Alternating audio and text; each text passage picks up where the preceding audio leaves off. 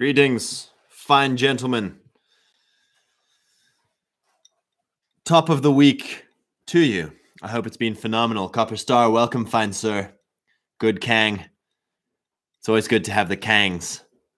As you know, I am African myself. I was a Kang. I still am. Praise God. Praise God. So it's been a wonderful, absolutely white pilling uh, moment on the timelines this last couple days. It's been frankly phenomenal. The dog piling on uh, uh, Jesse Kelly, I think, is the gentleman's name. A classic uh, Con style boomer con uh, commentator pundity type guy. I think. I mean, I don't follow him, but from what I gather, his tweet on uh, kicking his sons out at 18, you know, uh, it really is a um, absolute white pill to go and just see how everybody's been dragging on him. I'm like, there's been a shift in consciousness. Like almost everybody in the comments and the retweets are like, you know, it's like, nope, uh, we're looking after our family. We're not repeating boomer, boomer con 2.0. Like we're not doing it. We're not going to go live uh, on a golf course in Phoenix or Naples uh, while our children get indebted to institutions uh, and have to wage a war of survival against cartels, societies, and corporations. It's like, we're not going to do it. We're not going to do it. And my goodness, what a white pill. What a change. You know, you, you think about this thing of like the, the next great awakening uh, of the Christian faith, if you want to call it that, it will be a return to families. It'll be a return to family, local, tribal life. You know, how did God intend the families to work? You know, of like this return of of women not wanting to be feminists. You know, I I I see God changing hearts. You know, women don't want to go get in debt to university and be banged by hundred dudes and then go and be wasted in the workforce working some HR slash random job for corporations that don't love you. you know. Uh, and then same with guys, this libertarian lie. It's time is up. You know, it's it's there's an absolute stirring of nationalism returning to the hearts of men. And it's wonderful. You know, this patriarch patriarchal energy, you know, of okay, wait, I'm not meant to be a libertarian. I'm not meant to escape. I'm not meant to be the innocent one. I don't know what's going on. Just leave me alone. And it's like, no, no, we're, we're, we're taking responsibility. We're, we're fulfilling our duties. Uh, family is good. Local is good. Tribal is good. And, um, and so it's just absolute absolutely ascendant. You know, I really do believe, do believe God has changed. Uh, he's changing the hearts of of this generation. And of course, the boomercons are screeching. You know, like oh, you know, and the libs are screeching, uh, and the the lib, the Enlightenment Christians are all screeching. You know, it's wonderful. You know, if we weren't ascendant, there'd be no screeching. You know, if we weren't if we weren't uh, breaking their control, if we weren't messing up their plans, there would be no screeching. You know, you wouldn't have Russell Moore typing up letters dissing on Christian nationalism if Christian nationalism wasn't a threat to them. You know, it's absolutely a threat. They're afraid. It's afraid. You know, it's afraid. So that's phenomenal. It's frankly phenomenal. And so I was just uh, having a good chat with my wife this morning and thinking through this whole thing of you know what are what are the golden calves the idols the sacred cows of our zeitgeist? You know obviously feminism being you know a chief sacred cow uh, and kind of the the flip of the coin of feminism being libertarianism. You know those are those are two sacred cows to our zeitgeist our generation. Strong independent obnoxious woman uh, independent of patriarchy, independent of family, independent of authority, inverting roles. And then likewise of libertarianism, it's the exact same thing for men. Uh, men bucking uh, responsibility, shirking their, their duty uh, that God has made them for. You know, going it alone instead of building a clan and a multi generational absolute family unit. Unvexed Chad, welcome, fine sir. How does one like Moore justify his stance against Christian nationalism. I didn't even read the article. To be honest, I couldn't care less. I know they're a bunch of soy. You know, it's it's here's the deal, man. When you look at who funds them, it's all these kind of like Soros Open Society Foundation vibe. You know, uh, what do they call them? The Council on Foreign Relations, and like you look into all these societies that are, are funded by these global, you know, global initiatives and and all this thing. It's like they want the erasure of borders so that so that central banks and corporations can do what they please. They can drive down wages. They can have access to every market, a free market. You know, these same libertarian think tanks are being paid from the same purse as these seminary midwits. They're all preaching the same thing, which is rampant individualism. You know, of like, well, as long as you're saved, you know, we don't. It's not a gospel issue. You know, and it's like, no, no, no. Like, you want the destruction of the nations. You know, here's here is the the crux of the matter God's mandate, God's agenda, God's agenda 2030, God's interests are to disciple the nations. We are to disciple the nations. So if you're an enemy of God, what do you want to do? Destroy the nations before they can be discipled. So that's that's all these open society foundation stuff. It's one world globo globo harmony, globo homo, harmony, no nations, you know.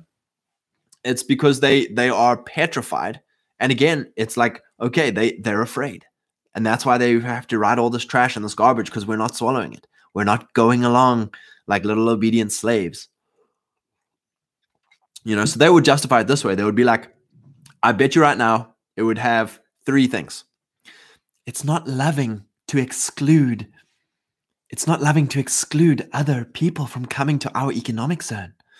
Number two, we are not meant to care about our ethnic heritage. You know, white people bad, white people evil. That he wouldn't go as far to say that, but he'd be like, "You hate brown people. If you love your people, you hate brown people." And then, like third, it would be something like to the effect of, you know, Israel is good, Jewish nationalism is good, so uh, it's good for us, uh, and we can't be Christian nationalists because that would be bad because uh, we can't force uh, whores to stop going to university.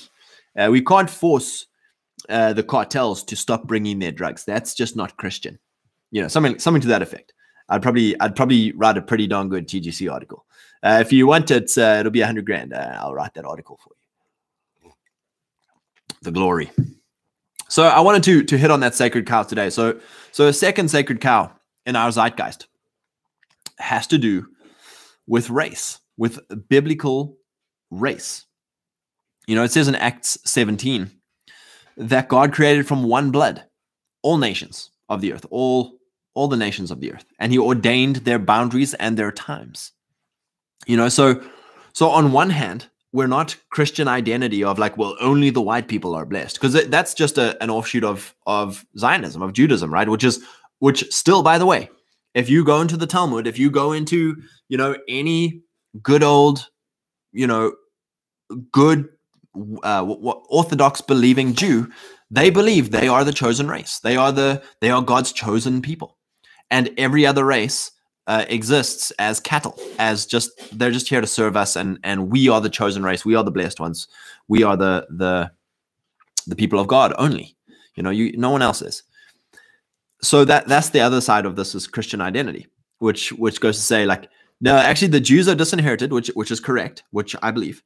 Uh, but now it's the white boys. It's the it's the white boys that are the only, and everyone else is goyim. Everyone else is cattle.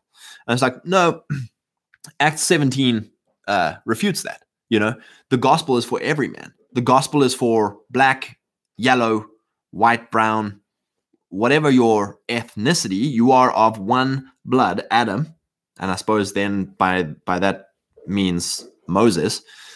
Uh, sorry, not Moses. Uh, Noah I always get Moses and Noah mixed up. But there we go. From Noah.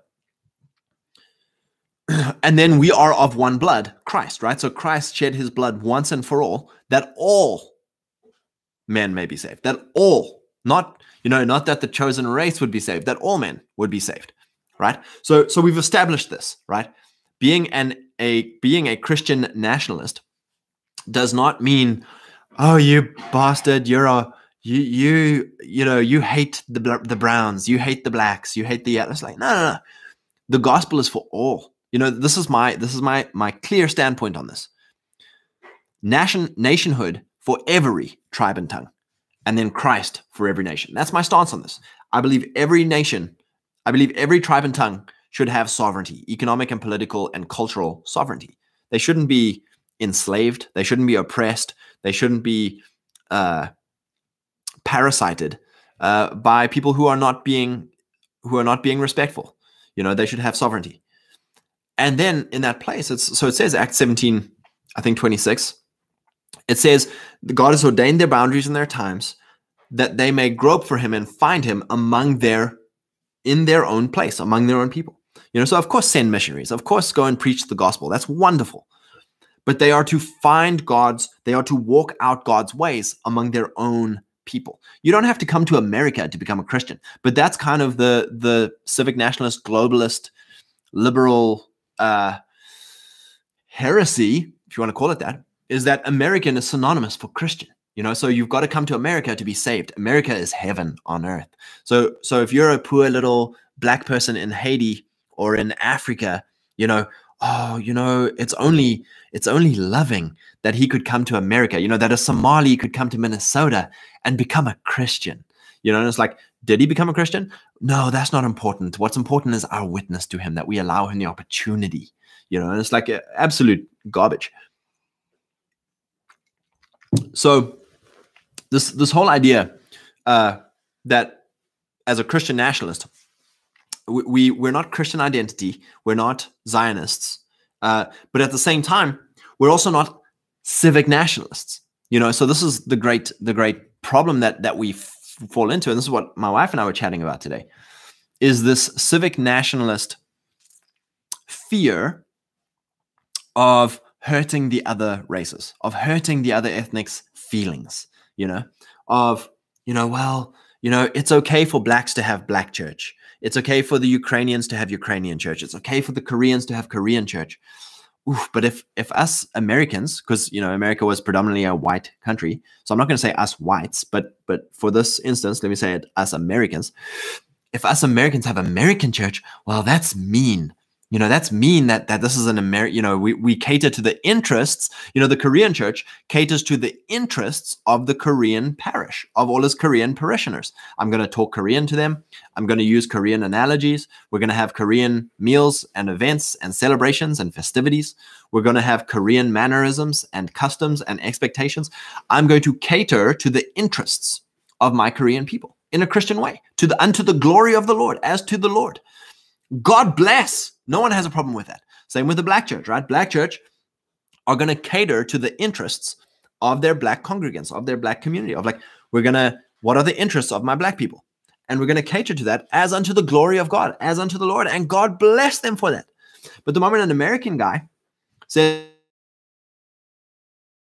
you know, what are the manners and the customs and the expectations of my people? We're gonna we're going to cater to those interests well, what if there's one black guy in the church? We can't do that. What if there's one Hispanic guy in the church? We can't do that. And it's like, of course we can. You know, I was just the analogy was like with my my wife.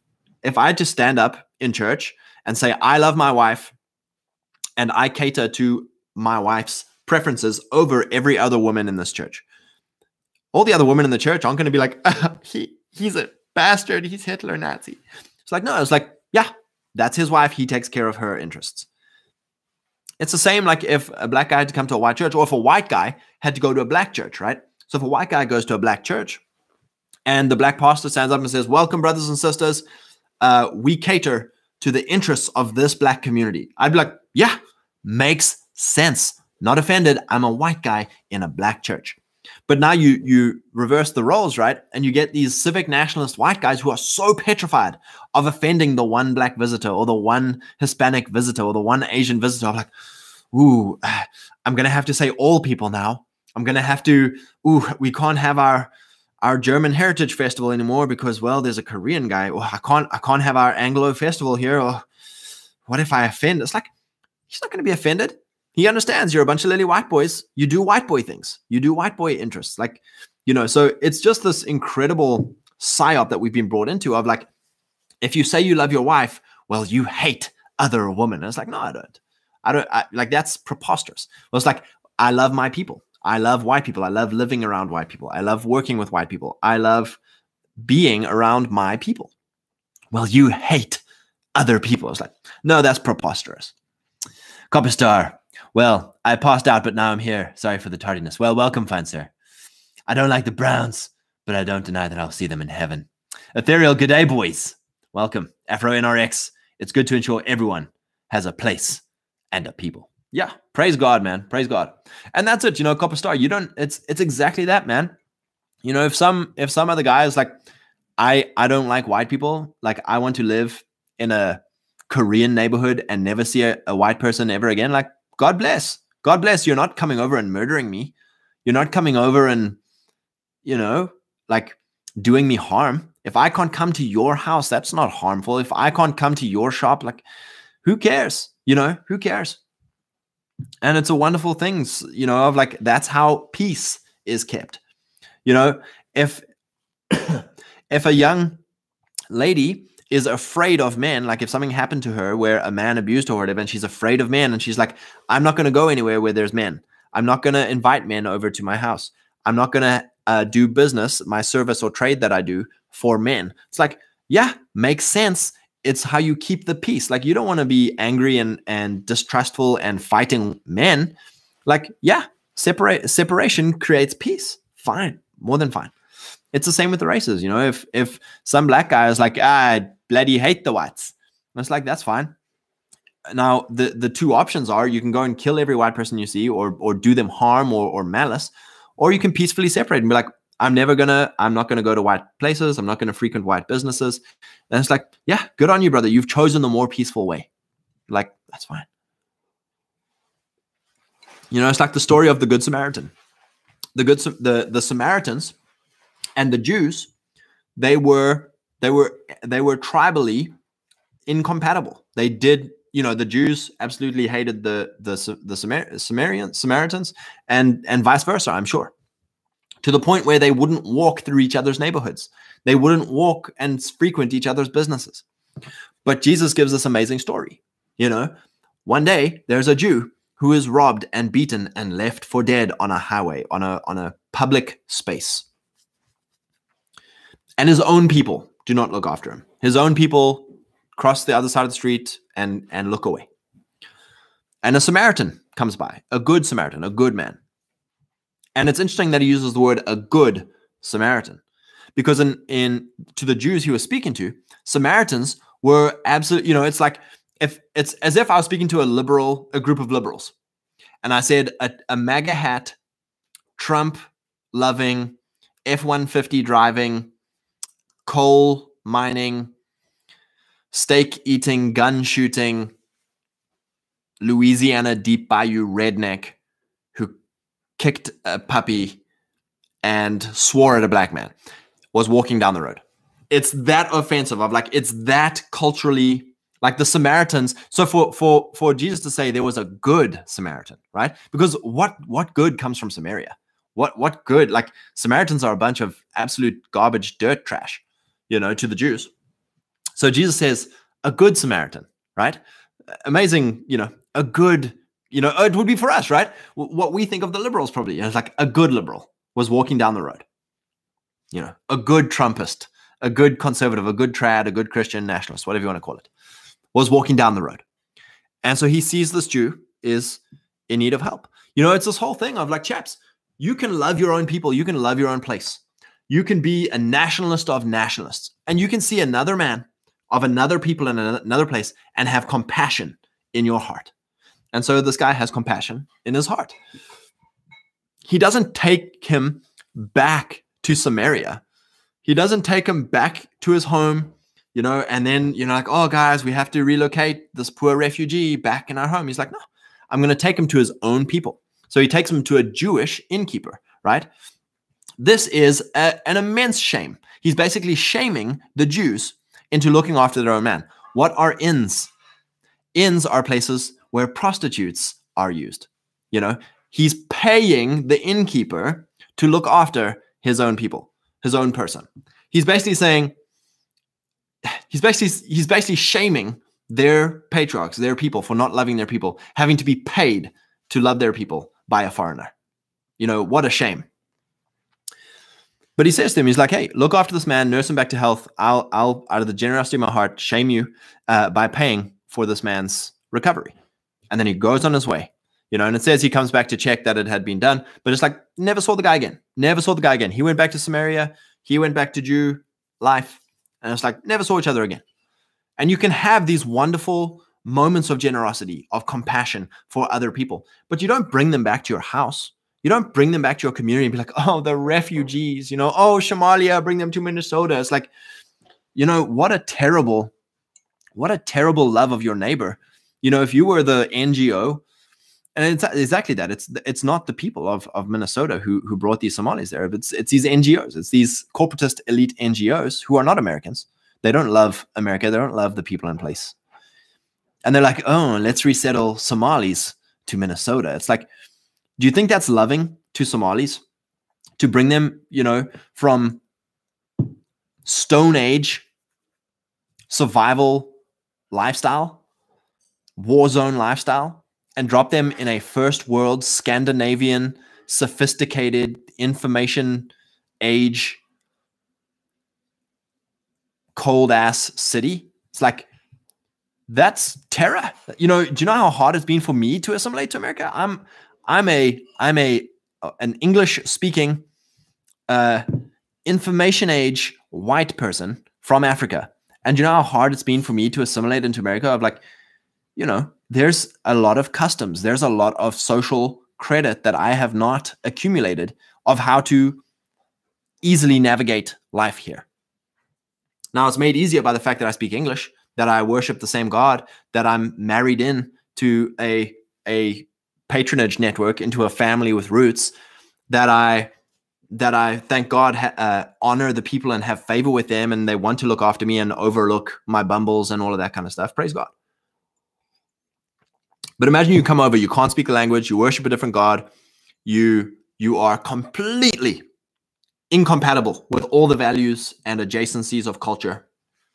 And you're you're now like, there we go, we loved you you know, here's your welfare check, etc., etc. So it's not loving to them. Number two, do you think that was loving to the Minnesota people who now have little Mogadishu absolutely destroying their way of life, destroying their property values, destroying, you know, there's ladies being raped, there's children being killed and and molested, there's you know, there's there's public spaces that have been forever lost. You know, it's like that's not loving to them. It's punishment on them. It's punishment, you know? So, what is the right way? The right way is Christian nationalism. So, if you see Somalia as absolutely a freaking crap show, an, an absolute hellhole on earth of violence and poverty, the answer is not liberal globalism. Let's bring all of Somalia, including all the people who are, are the problem, to Minnesota. Like that'll magic dirt, that'll solve it. It's like, no, no, no. You disciple the nation. You disciple the patriarchs. Who are the patriarchs here? They need to start taking care of their families. Who are the patriarchs here? They need to start taking care of their local areas. Who are the patriarchs here? They need to start taking care of their tribes. And it's like majority of NGO work is like, let's dump money, let's dump food on the political elite of each country, you know, of the warlords or of the of the corporatists of each country. And it's like you, you're entrenching hell. You're entrenching hell. And it's like you'd be better to leave them alone. You know, it's like, oh, Scott, you're leaving the Somalis to die in their own hellhole. And it's like, no, the moment they stop expecting American missionaries to come and help them is the moment they start sorting out their crap. You know, the moment they stop getting free handouts and free tickets and free everything, it's like that's when they have to start sorting their crap out, you know? So, Anyway, uh, James, welcome, brother. Goes right back to being falsely shamed for your own nature. Also, men folding to the upset woman. Yeah, thank you. You're, you're bringing me back on here. I rabbit trailed. So, the argument that feminists use is Galatians 3 to say, uh, you know, that patriarchy, how do we discredit patriarchy? Galatians 3, there is now no male or female in Christ. There's now no slave or or free. There's no Greek or Jew in Christ. See, no male or female, woman can be a pastor. No male or female, no more patriarchy. No male or female. Well, actually, not only no male or female, but men are evil for having oppressed women for all these thousands of years. It's time for women to punish men and take charge and boss babe and ministry babe and all this kind of stuff. So they use that that scripture, no male or female, right? The same is used in nationalism of no Greek or Jew. You know, they're like, oh, no Greek or Jew. See, no Greek or Jew, no boundaries, no tribes, no ethnicities. And then everyone's like, oh man, they're right. Okay, fine, fine. I'll be an egalitarian globalist. Fine. I was like, no, that's not what that scripture is talking about. No Jew or Greek, no slave or free, no male or female can stop you, no matter what your hardware is, can stop you from receiving Abraham's blessing, from receiving Christ's salvation. So, what Galatians 3 is talking about is that the old covenant, the old uh, special boys, the Jews, you had to be a freestanding Jewish man to access, to be in good standing of the blessings of Abraham. You know, you were the chosen people, a freestanding Jewish man. That was the apex of God's blessing and chosenness. If you were a slave woman goy, Greek, no blessing for you. No blessing for you. No blessing for you. So what what Paul's getting at here? Did Paul write Galatians, Galaxy Brains, Theo Bros? I don't know. What he's getting at here is this thing of okay, now in Christ, you could literally be the lowest of the low hardware wise. You could literally be a Greek slave woman and receive the blessings of Abraham through Christ's shed blood for you. Hallelujah. You know, wow, that's life changing. That is life changing. It's literally disinheriting the Jews from their special boy privilege, exclusivity. Now it's open to everybody. What an offense. What an offense of the gospel, right? And so this hardware issue does not fall away because we go to the book of Philemon, as I would say it, but Philemon, as, as some of you would say it. You go to the book of Philemon, and it's dealing with a slave, a Christian slave. So a guy becomes a Christian and he tries to run away from being a slave to start a new life. And Paul writes to him, is like, no, dude, you're a Christian slave. Your hardware did not fall away. You still have to walk out the duties and responsibilities of your hardware. If you're a slave, well, now you're a blessed slave. Now you're a Christian slave. You now work as a slave and all that that entails as unto the Lord. Go back and do it as unto the Lord. If you are a woman, well, now you're a woman as unto the Lord. Go in and submit to your husband and all that that entails as unto the Lord. Like God will bless that. God will bless you as a slave. God will bless you as a woman. Like, you know, this whole thing of like, oh, women have to submit to bastard patriarchal husbands. How could God ever bless them? And it's like, God will bless you. God bless Joseph. You know, Joseph was a slave his whole life. That's the offense of the gospel. Joseph was never freed. Yet, so Galatians 3, there's no man, male or female.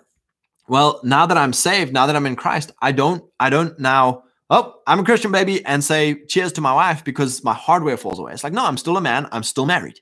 And so I now work out those duties now as unto the Lord, right? So Christ has become my new software. So my old hardware, man, Anglo, citizen of South Africa. And, you know, like that's my hardware position right now if you want to use those three metrics man, Anglo, citizen of South Africa. None of that falls away. Man, Anglo, citizen of South Africa, husband of my wife, uh, member of my my family, uh, you know, with all of, of my familial ties. Uh, none of that, you know, uh, in you know, here my bank account, my lease agreements, my contracts, none of this falls away when I become a Christian. It's just that this hardware, this context, this this life that I have to uh, live through now has a new operating system, a new guiding star, a new pilot system. Christ. Christ is now Lord over that hardware. You know. So it's like it's it's battling this Gnosticism, right? This Gnosticism is like oh, throw you know, go brick yourself up into a monastery in the desert because none of this life matters. What matters is communion with me and God in a spiritual form. And one day I shall die and pass from this mortal coil into ethereal bliss forevermore. Amen. You know, of like that Gnostic ass crap is applied in a way to us here. And, and this is why there's so much craziness in the world of like no more gender roles. Because oh that's just a you know that's abrogated. You know why is there so much divorce? Oh i don't have to fulfill my my obligations. Why is there so much just absolute crap? Is because we throw our hardware away and try and expect just an operating system to just have an amorphous blob of gnostic etherealness walk it through life. It's like no chaps i'm a man husband son brother uh hopefully soon father, uh, you know, business owner, property owner, uh, contract, you know, contractor or lease leaseor, or you know, what are all my obligations that I have? You know, citizen of this place or resident of this place. You know, what authority do I sit in? You know, uh, member of this board, member of that association, blah blah blah. That is my hardware that I now work out as unto Christ and as a blessed man doing that. And so I feel like, especially in like the kind of reformed world, this patriarchal world, we've got this first part right, no male or female. We've repudiated that of like, no, no, no, chaps, this doesn't fall away. It's good to be a man. It's good to be a patriarch. It's good to fulfill duties. It's good to have a family. It's good to have gender roles. It's good for a woman to submit. It's good for a man to lead. It's good to be confident. It's good to be on mission. Uh, you know, uh, sexual market value is real. Uh, you know masculine feminine polarity and energy like okay we're getting this. But they're still it's still kicking and screaming the rest of the liberal world like ooh like I, i'm a complementarian i'm egalitarian you know it's like so but a ton of us are now at this place we're like yeah it's okay it's good to be a man it's good to be a patriarch this is great. So so tick on the first one. We're moving to the second one now right which is still a huge idol uh, in our culture in our church even in our popular church which is well there's no greek or jew nationalism is bad nationalism is evil. And when liberals say that, what they're trying to get at, they're, they're soft motte-and-bailying, they're soft framing. You know, so when someone says uh, we're non-political, it means that there, it doesn't mean that there's no politics, it means there's no right-wing politics.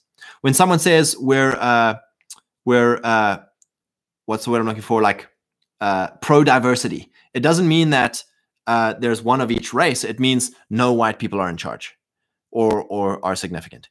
Uh, there was another one I was thinking of. But anyway, it's a motte-and-bailey, right? So the soft wording, but they want to go for a harder meaning. You know, so so for the, the masculine one, they're like, oh, you know, men and women are equal. That's their soft framing. But what they're going for is men deserve punishment and men are are evil and women aren't. So it's the same way with now no Jew or Greek, right? They're trying to put this thing out where it's like there's no nations, we're all, you know, all people are the same, all people are worthy of respect. That's the soft frame. The hard frame is but whites are evil. Whites are are a sin. It's a sin to be white. You know, that's why like you see that thing with a poster of like, is it okay to be white? Like I remember when that first came out, I was like, ooh, I don't know if I can share that. Like if I share it's okay to be white, people are gonna think I'm I'm a racist and I, I might not be able to work a job and and what will my, they say to my family? And, and it's like, are you kidding me? Are you kidding me? Like it's okay to be Indian? Yeah, of course it is. It's good to be Indian. It's okay to be Chinese. Yeah, of course. It's good to be Chinese. It's okay to be Zulu. Yeah, of course. It's good to be Zulu. Praise God. It's okay to be Mexican. Yeah, of course, man. Good. praise God. Yeah, it's okay to be Anglo or it's okay to be white. And it's like, ooh, let's suspend whoever put that up. You know, let's let's fire that person. And so they are betraying a hatred for white people that is pushed through a soft framing of you know we don't believe in any tribalism but they're but they look over the tribalism of everybody else. So here's what we have to understand as christian nationalists or just as christians you know because a lot of guys hopefully who watch this aren't going to be nationalists yet. You know you're still on this thing of like oh, i don't know like you know here's the thing. Every tribe let's start it this way. Every family has its own interests you know? So for me my interests are my wife's well being, and praise God, when I eventually have children, my children's well being. So that are that is my interest, right? And then also there's some periphery interests. Like I'm very concerned about my family members. You know, uh, our my parents and parents-in-laws, our our extended brothers, sisters, cousins, nephews, nieces, etc. I care for their well-being. I take interest in their success, their peace, their prosperity, uh, their heart after God. I, those are my interests. Those are the foremost interests in my life. And so Paul says, You are worse than an unbeliever if you do not take care of your family, of your wife, of their interests. You know, and and obviously the basic interest there of being safety and protection, uh, provision, protection. But but there's there's Maslow's hierarchy of interests of your family, and then it goes to your tribe. You know, and this is where the huge psyop comes in. You know, so Zulu guys have their own interests. Like if I went back to Natal right now, I can tell you there's about three factions of Zulu dudes. There's the monarchist Zulu dudes. Well, what are their interests? Their interests are getting the king back on the throne, sovereignty of the Zulu, you know, getting political power. They want nationalism for for the Zulus. You know, then there's another group of Zulus who are more urban and uh, what's the word I'm looking for? Urbane and and liberal and chic and their whole thing is trying to climb the ranks of the national of the Nash, pan-africanist nationalist system to try and get onto the gravy train and become wealthy and elite you know? And then your third group of zulus are just your dudes who are like man i just want i want a family or you know i want like four wives i want like 20 kids i want some land i want some cows i want to drink beer on a friday with my bros uh, i want a job that facilitates all of this. Uh, and it's pretty great. It's pretty great. Like that's my those are my interests, you know. So there's all of these interests, you know, and it's like any Christian, liberal, rando Christian would be like, of course, that's uh, that's uh, it's quite sensible. That's quite sensible that those are your interests and that you would arrange your life to pursue those interests. That, that's quite expected. That's quite understandable.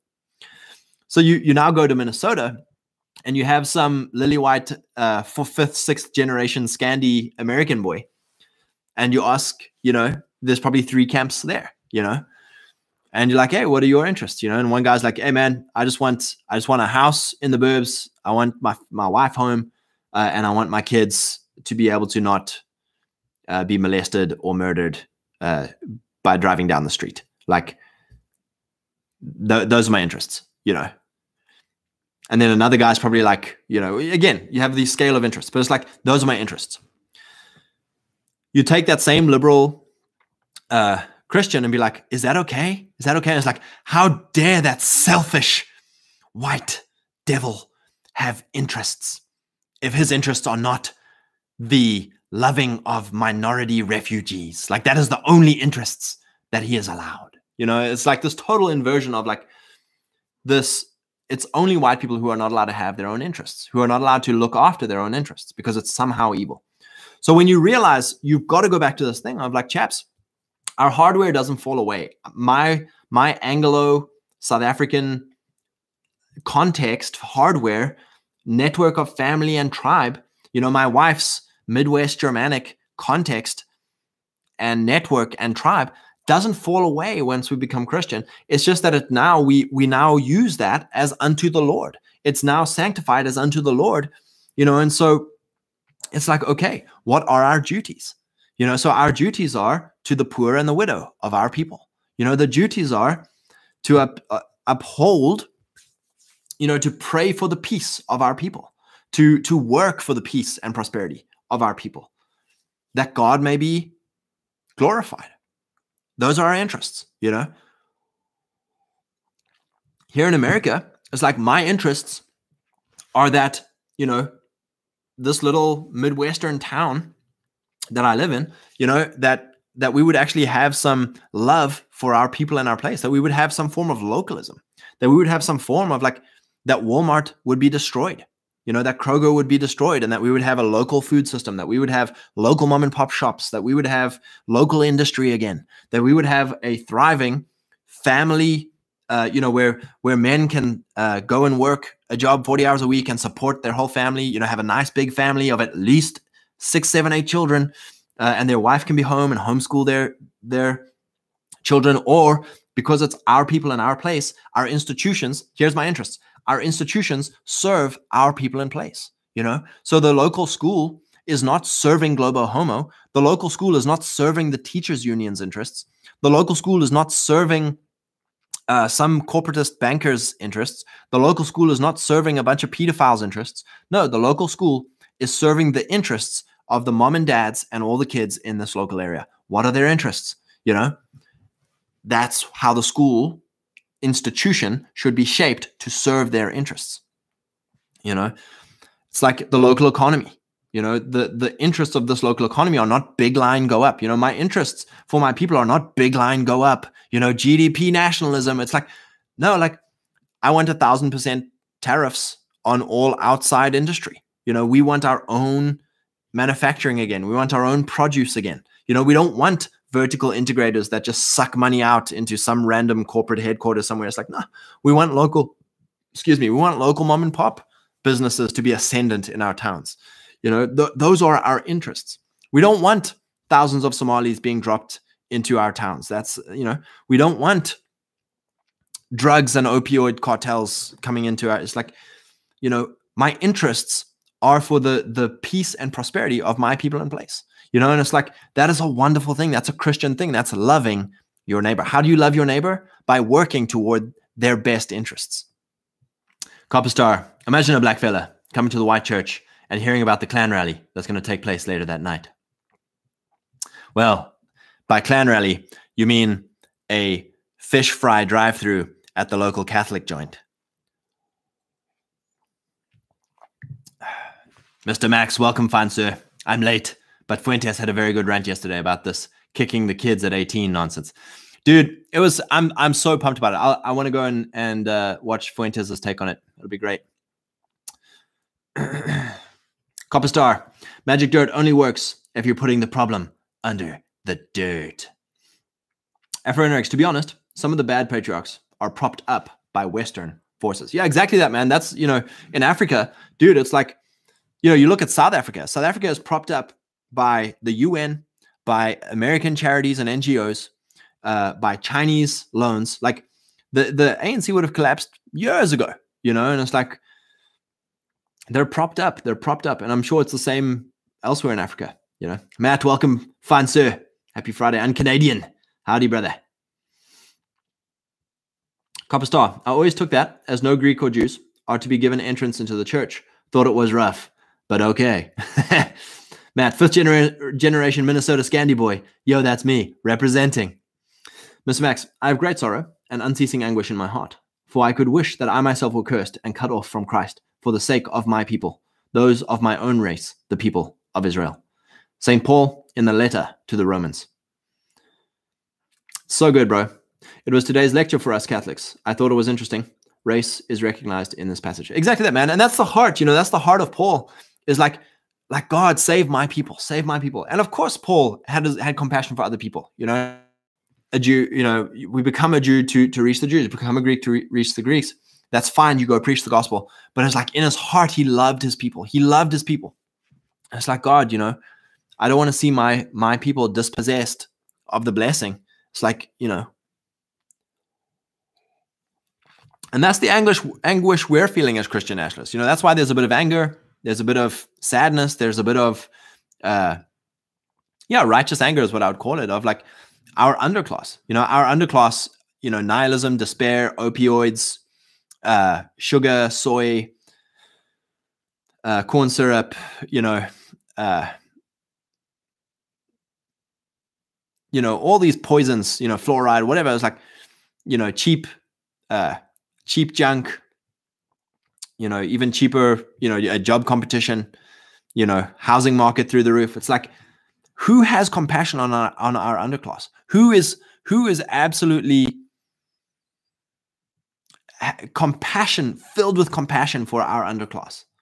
You know, and not even our underclass. You know, that's this whole rant on the 18 year old thing of kicking the kids out at 18 of like, who has compassion for young kids? You know, like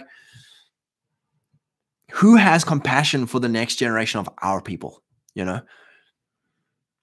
And if you had compassion you know you would you would be you would be working for the interests of the underclass. We need to drive the underclass out of poverty and violence. We need to prepare the next generation so that they are not fighting survival uh, games against full on cartels corporations and societies you know? And it's like those are our interests you know and it's like I, I feel like christian nationalists are the only ones who have a non-boog solution, you know, to this.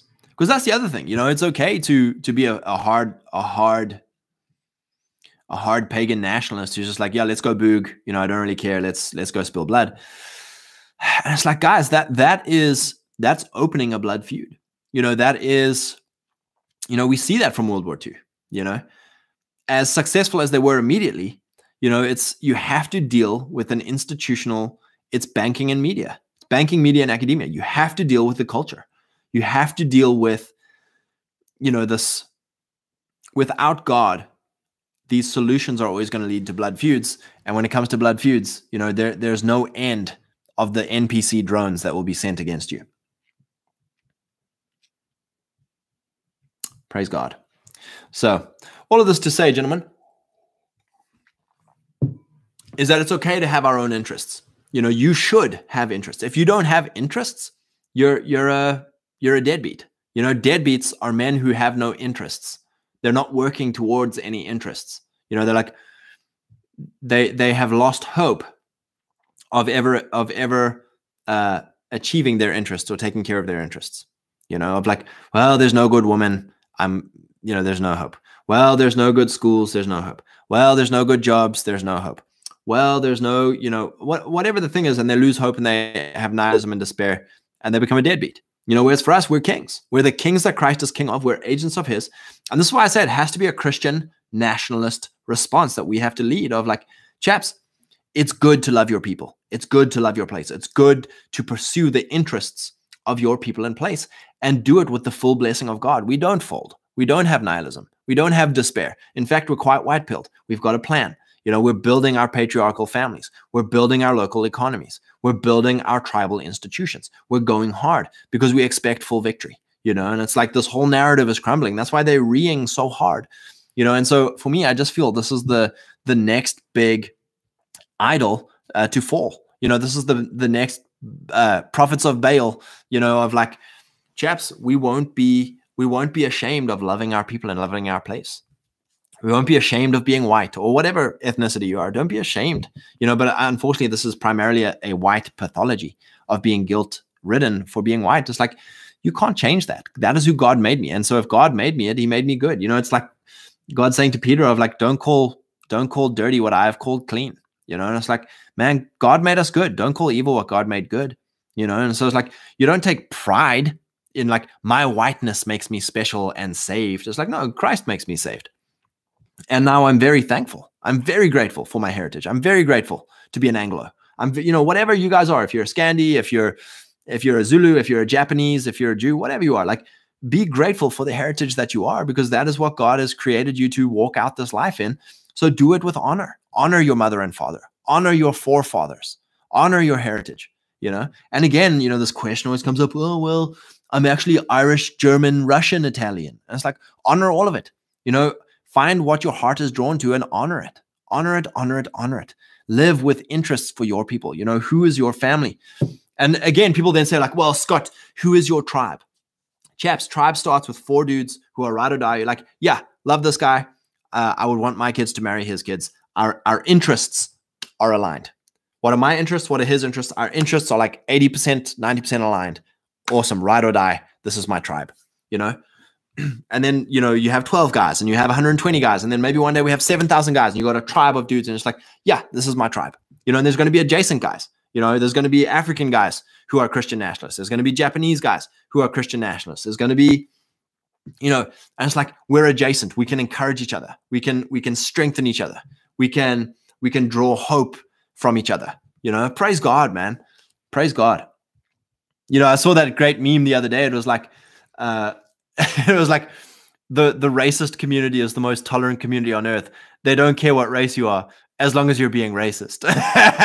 And i was like this is this is wonderful. You know it's obviously the leftist framing of racist which of course again just means white. But in this essence, you know, you could replace the word with nationalists. Nationalists are the most welcoming community as long as you're being a nationalist, as long as you are uh, honest about the interests of your people in place. I mean, that's the problem that we have with the corporate elites, with the with the media and academia and the banking elites, is that they they obfuscate their interests of their people. They have a people, they have interests, you know, and it's like it's the same with like all these dual dual passport, dual citizen people in America are like, it's okay. That's okay. That's fine. Like, it's not ideal, but be honest about it. Be honest. You know, if you don't care about, you know, America degenerating, it's like, is that because you have somewhere else to go? Like, be honest about this. You know, disclose your interests. You know, praise God. Matt, Scandi Anglo Alliance, when? It's time for the Vikings and the Saxon Knights to team up. That's it, man. You know, and and I think that's this this joy, man. It's uh I mean, that happened in America. You know, America is its own tribal uh marrying of a few different tribes. You know, it's a wonderful thing. Copper Star, I admit that I struggle with an alternative to the boog. Thanks again, boys. Yep. That's it, man. Keep that hula shirt for Florida and Hawaii, and that's it, man. Matt, we teamed up once at the end of the Crusades. We can do it yet again under the banner of Christ. Copper Star, being an Irish German, I face an eternal war against the Anglo, that perfidious Albion. Yeah, man, you know, and and and we're in a new crusade. You know, we we we look at the the past crusade, it was a misunderstanding. You know, they thought Jerusalem was the the holy city, and they thought that Israel was the promised land. You know, and and we come to see it now, and it's like, whoa, whoa, whoa like, you know, where we are is the promised land. Our people, our place is the promised land. You know, we are the the people of God. We are the church of God. We are the we are the inhabitants of the city of God where we are right here. You know, we are the new Jerusalem, Jerusalem above, you know. And so I think this is the new crusade. The new crusade is patriarchy, you know, a, a rightful return to the ways of God with family, localism, a rightful return of the ways of God as far as economy and work and uh, and right scale of living, uh, and then tribalism. You know, the ways of God as far as the right uh, the right treatment of your people, the right protections of your people from outside parasites. You know, and it's like, man, like what a return, what a crusade. You know, a a the next great awakening, as it were, of like, man, like God is raising this desire up in the hearts of men everywhere. You know, and, and this tide cannot be stopped. No matter how much Russell Moore writes essays, no matter how much CNN screeches, like this tide is is unstoppable, you know. Afro Interact, Christ reconciles all men to himself. Praise God, brother. Every tribe, every tongue will bow before the knee of Christ. Praise God, man. Will bow their knee to Christ, before Christ. So praise God, gentlemen. I had a great, uh, great little chat with you, you lads. Um, gonna go watch the boys play Ruggers tomorrow, um, so that'll be sweet. Uh, and then I'm off to an undisclosed location uh, to go and work with my friend uh, Riley from Majesty's Men. So I will try uh, to stream uh, every day next week. But if we have a problem with Wi-Fi, I will let you all know. Um, I might even uh, I might even have Riley pop on the the live stream with us. I think that'll be pretty cool. But I'm looking forward to that. So, chaps, I, I hope you have a great weekend. remember, what are the Lord's interests? Steward creation, extend dominion, take dominion, uh, and disciple the nations, you know. And then what are your family's interests? What are your tribe's interests? It's good to have interests. It's good to be assertive. Uh, it's good to be like re- reciprocity. You know, there's tribal resource wars out there. You know, each tribe is trying to get their resources. You know, it's like let's let's negotiate. You know, we can we can treat people well, uh, and they can reciprocate and treat us well. You know, good fences make good neighbors uh, we can we can respect each other's interests you know. So praise god gentlemen and we'll see you all next week inshallah and the lord be praised